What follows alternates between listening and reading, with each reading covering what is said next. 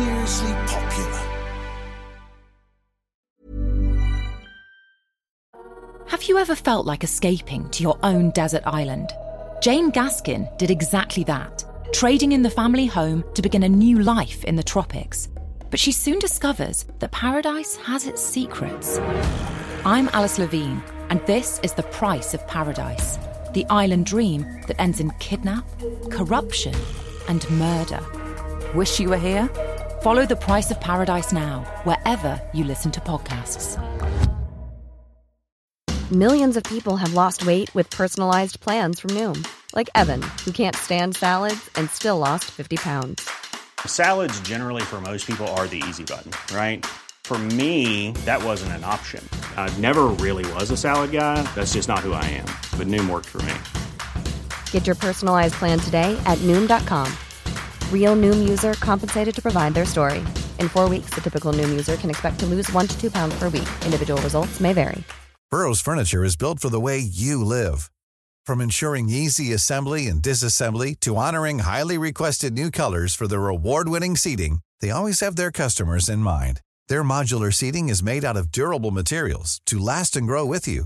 And with Burrow, you always get fast, free shipping.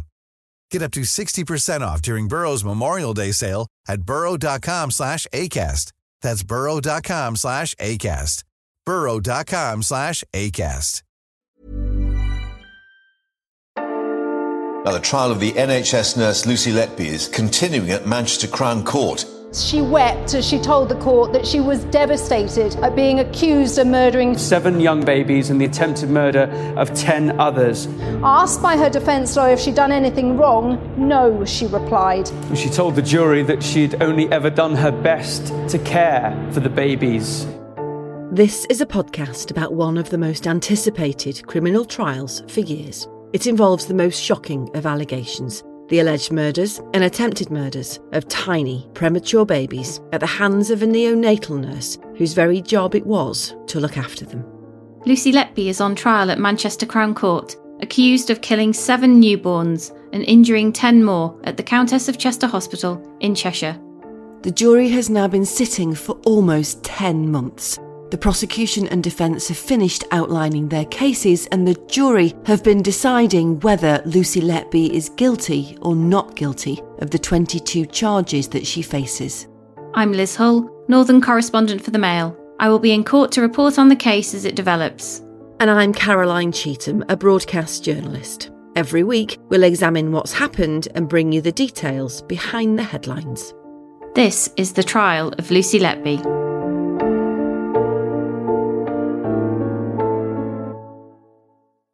So, Liz, the jury's now been out considering their verdicts for 11 days. Yes, today is their 11th day of deliberations. As we've said before, the judges told them they're under no pressure of time to make a decision, so we've got no idea how long they'll take. So, all we can do, as we've said before, is to carry on waiting. Welcome to episode 48 Our Best Guests.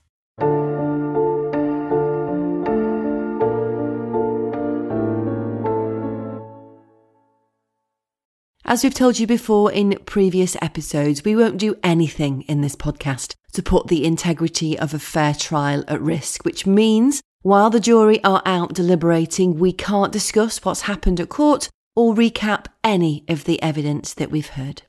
So, this week we thought we'd do something a bit different.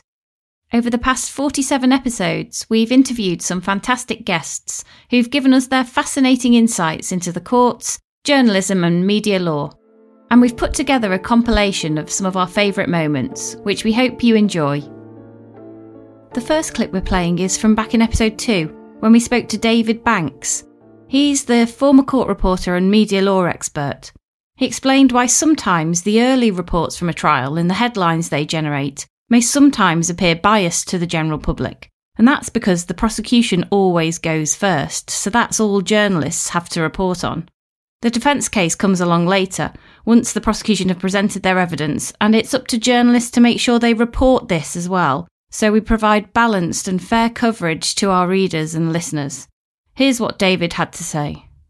The first days of, of a trial like this, or any big criminal trial, is all prosecution. And so that's all the media can report. And so the headlines reflect that. And it can seem that the media might be possibly taking sides or assuming guilt or anything like this. But if you read them carefully, they're always attributing what they're reporting to the prosecution that this is allegations being made, this is a prosecution case, and there will be an indication in there that this is a continuing trial. You do get that, that brief opening statement from the defence counsel, sort of giving an indication of what they might be saying around the, around the evidence. But you know, the jury and the public watching and listening and reading do have to wait sometimes, so quite some time, until we get round to the defence case and any defence witnesses they might call and the other evidence that they might they might bring to the court. One of the things um, in this case, David, which maybe you can explain uh, whether this is unusual or not, is that the babies at the centre of these allegations are not going to be named. There are reporting restrictions, quite tight reporting restrictions on this case, aren't there, at the moment? Fundamental principle of the courts here in this country is that we have what they call open justice, where everyone gets named the defendant, the witnesses, lawyers, everyone involved in the case is named, and the public get to see those names and they know who it is.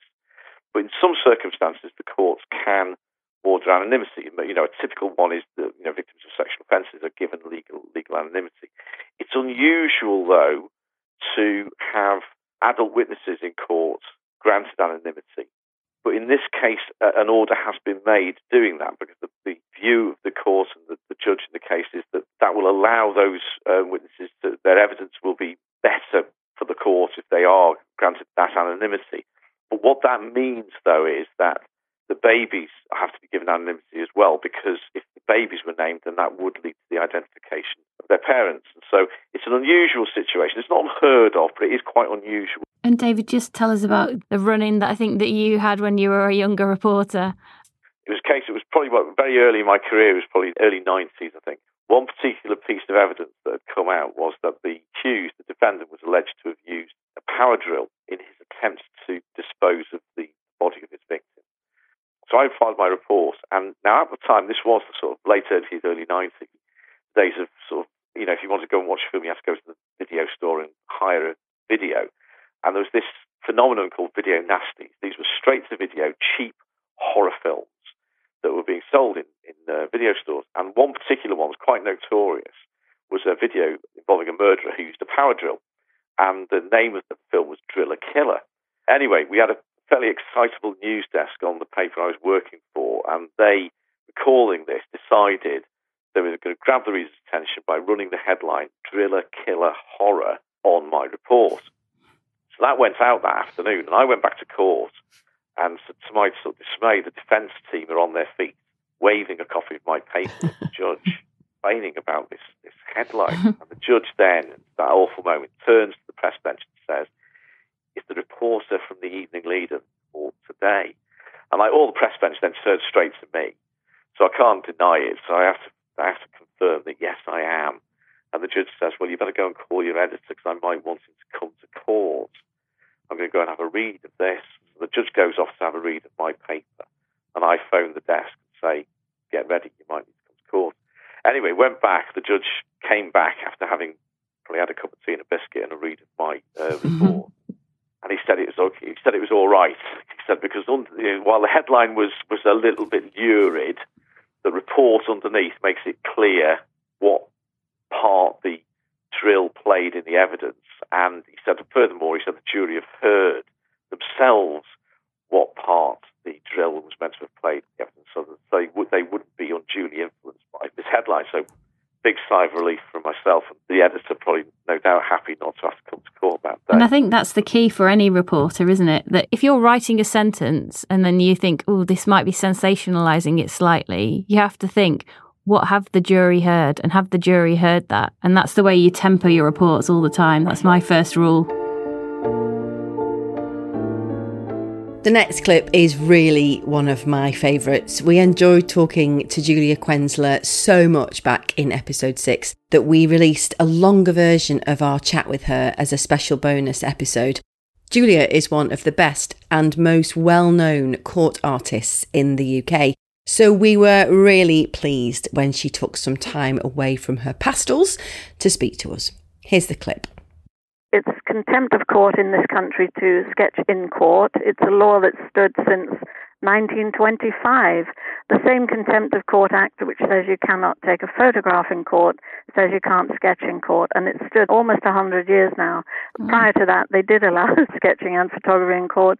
So it's a combination of memorizing and written notes because I, I don't want to keep my head down writing. I like to, you know, look at the person or people that I'm drawing. It's important to not only get hopefully a, a good resemblance, but also body language, demeanor, all of that adds to it. So what do you write down? If it's someone I've never seen before, obviously I'm I'm writing down features, hair, clothing, etc. But also, I'm looking for the expression on the face, etc., etc. Uh, one time, 13 people entered the dock, one long, long line of defendants. Oh. and uh, and this that's, they a, came that's in, called a multi multi hander, I think. they came in. They filed in at about ten thirty, and uh, I had to have the drawing ready in time for the one o'clock news. So that one was a real challenge.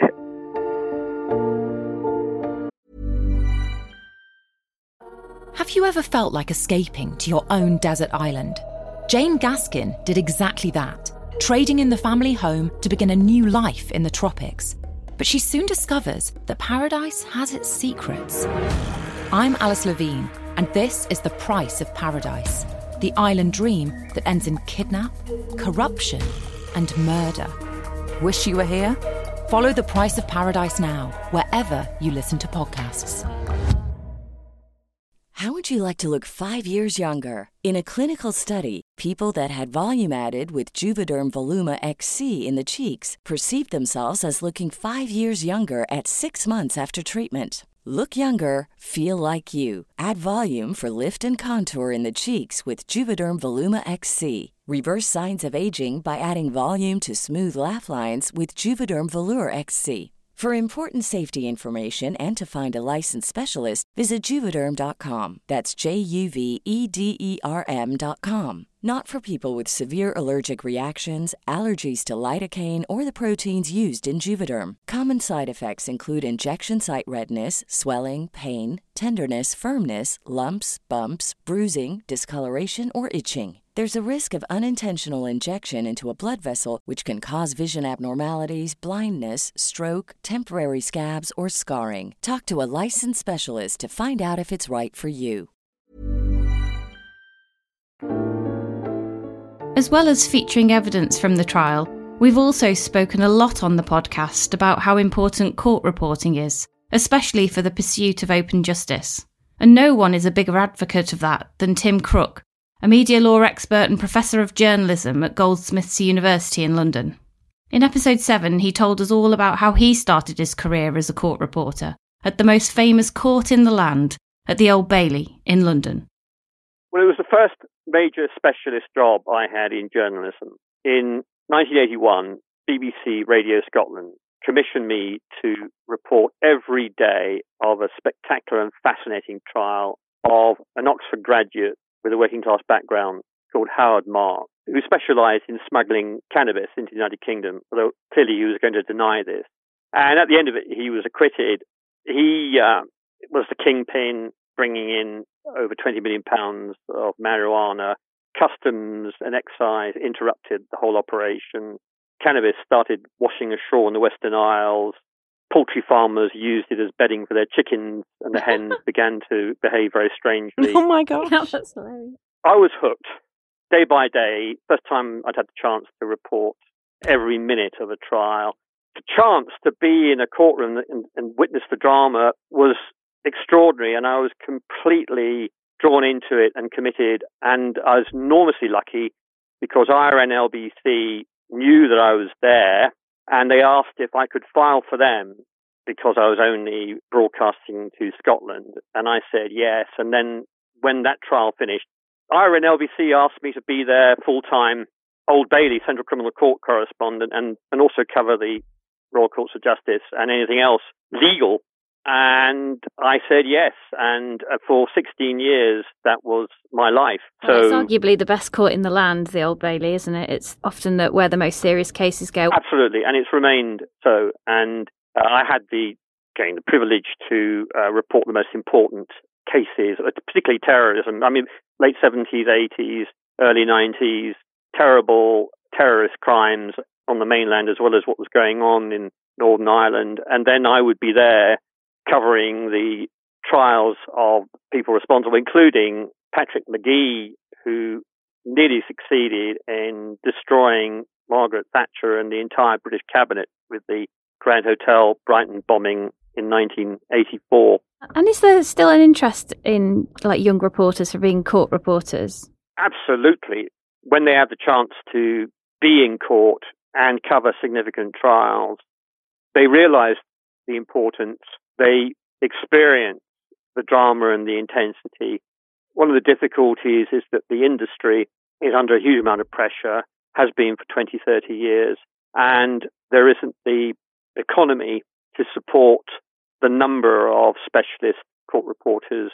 Nowadays, news desks want reporters not just to file one story a day, and the problem with being a court reporter is you've got to listen really to all the evidence over the full day to take and make an accurate report of what's going on. In that sense, it's kind of an investment. It's it's an expensive skill. It's an expensive skill, and it's a quite brilliant, demanding skill. It's a skill where there is no right to fail. And what you're doing with your podcast, well, it's unique and groundbreaking, and all credit to you. Historical and vitally important. Now, the next clip is from part two of our chat with experienced broadcaster Matt O'Donoghue. We've chosen it because it was really relevant at the time to what we were faced with when we started the podcast, and that was the difficulty of reporting on a really long running trial. Matt spoke to us about his experience of reporting on some really serious court cases back in episode 8 the really difficult thing to do over a, a, trial, particularly one like this, which is so expansive and that goes on for months. I mean, this is what is it? Something like a six month trial. I was thinking about what other cases I'd done that had gone on that long. And I, I did, I think, every day of a nine month trial in Liverpool for it was Joyce and Amos, the two gangsters who ran the Gooch crew in Manchester, who were up for a murder. I mean, it was horrific. It was Tyrone Gilbert's wake, who was a victim of gang violence, who'd been shot. And then at that wake, people were out on the street drinking and they drove by and they shot at all the mourners and took another one out. And it was a massive trial. It went on for nine months. There were, I think, 10 co accused. The, the dock was full. And every day you're thinking, how can I maintain the interest in this? You're fighting against everything else that's on the agenda that day and you want your story to be on because you're personally invested in it and you think it's important. Otherwise, you wouldn't have pitched to have been assigned to it in the first place. Any big court cases that spring to mind? Oh, God, there are loads that have really stuck with me. Yeah.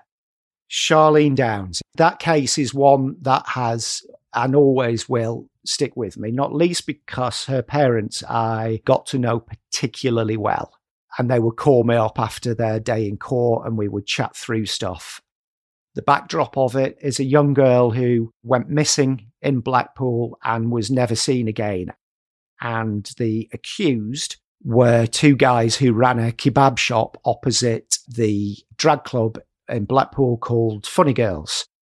The contention from the prosecution was that Charlene had been murdered. She'd been groomed she was part of a grooming network of uh, men who then used her, and then something had happened. She'd been chopped up, and basically, the people who went for their kebabs on a Saturday night was the prosecution's contention had consumed Charlene without knowing it. And the details of that case were horrific. If you do this job properly, you empathize and that's the only way that you can do it properly. Otherwise, you become an automaton and your copy has no soul and your broadcasts have no heart. In episode 11, we spoke to another seasoned court reporter, John Harris. He runs the main news agency in Manchester called Cavendish Press, and he's spent his entire career reporting on the goings on in courtrooms across the northwest of England. He shared some of his favourite stories and told us why his career in the courts has earned him the nickname Mr. Justice Harris.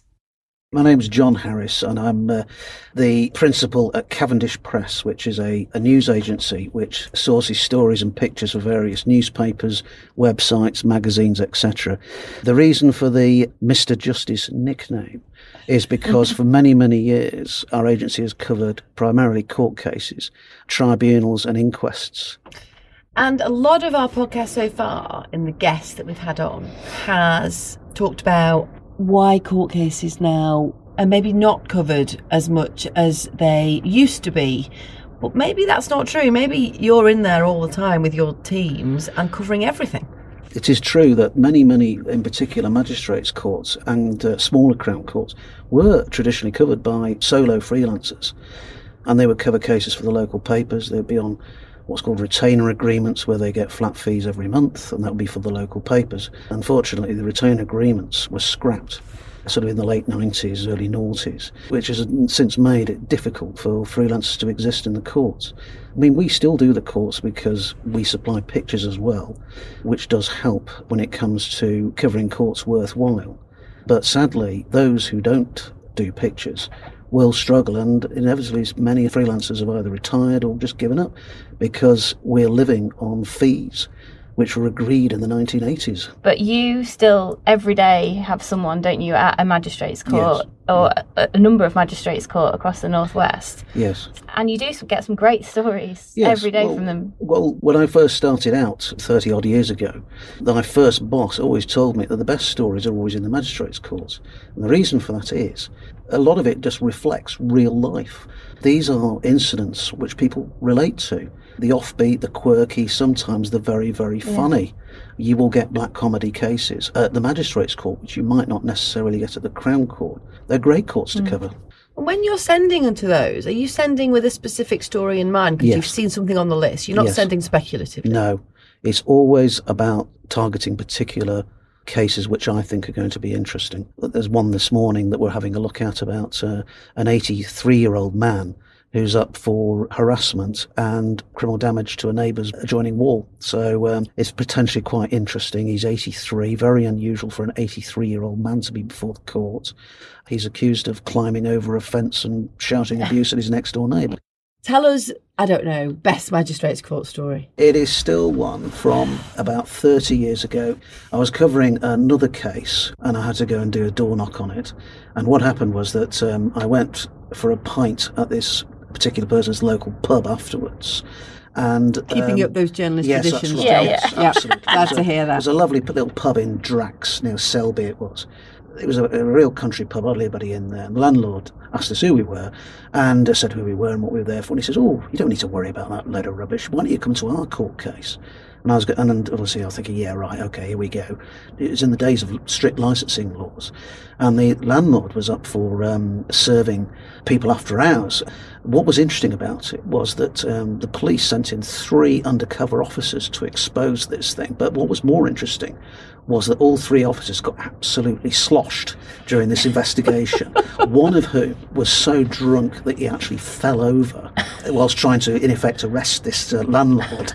And um, uh, and obviously we went to cover this case. All the officers gave evidence, and they all had to admit drinking between five and eight pints of Old Bailey beer, which is what they, they were serving Old Bailey, which is a very strong oh, brilliant. beer. The, fa- the famous headline in the Daily Mail being uh, "Passing Out Parade." Yeah, that was the headline. that was without doubt my favourite.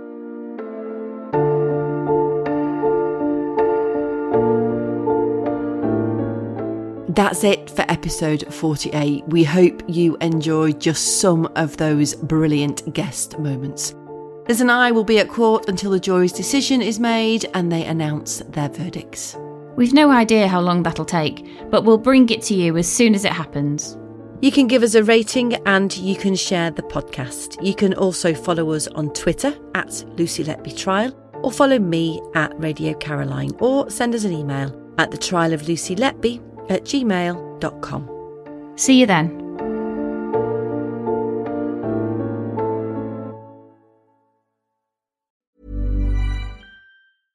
Imagine the softest sheets you've ever felt. Now imagine them getting even softer over time. That's what you'll feel with Boll and Branch's organic cotton sheets. In a recent customer survey, 96% replied that Boll and Branch sheets get softer with every wash. Start getting your best night's sleep in these sheets that get softer and softer for years to come. Try their sheets with a 30-night guarantee. Plus, get 15% off your first order at bollandbranch.com. Code BUTTERY. Exclusions apply. See site for details. Hi, I'm Daniel, founder of Pretty Litter. Did you know cats tend to hide symptoms of sickness and pain? I learned this the hard way after losing my cat, Gingy. So I created Pretty Litter, a health monitoring litter that helps detect early signs of illness by changing colors, saving you money and potentially your cat's life. Pretty Litter is veterinarian developed, and it's the easiest way to keep tabs on your fur baby's health right at home. Go to prettylitter.com and use code ACAST for 20% off your first order and a free cat toy. Terms and conditions apply. See site for details. Even when we're on a budget, we still deserve nice things. Quince is a place to scoop up stunning high end goods for 50 to 80% less than similar brands. They have buttery soft cashmere sweaters starting at $50, luxurious Italian leather bags, and so much more. Plus, Quince only works with factories that use safe, ethical, and responsible manufacturing. Get the high-end goods you'll love without the high price tag with Quince. Go to quince.com/style for free shipping and 365-day returns.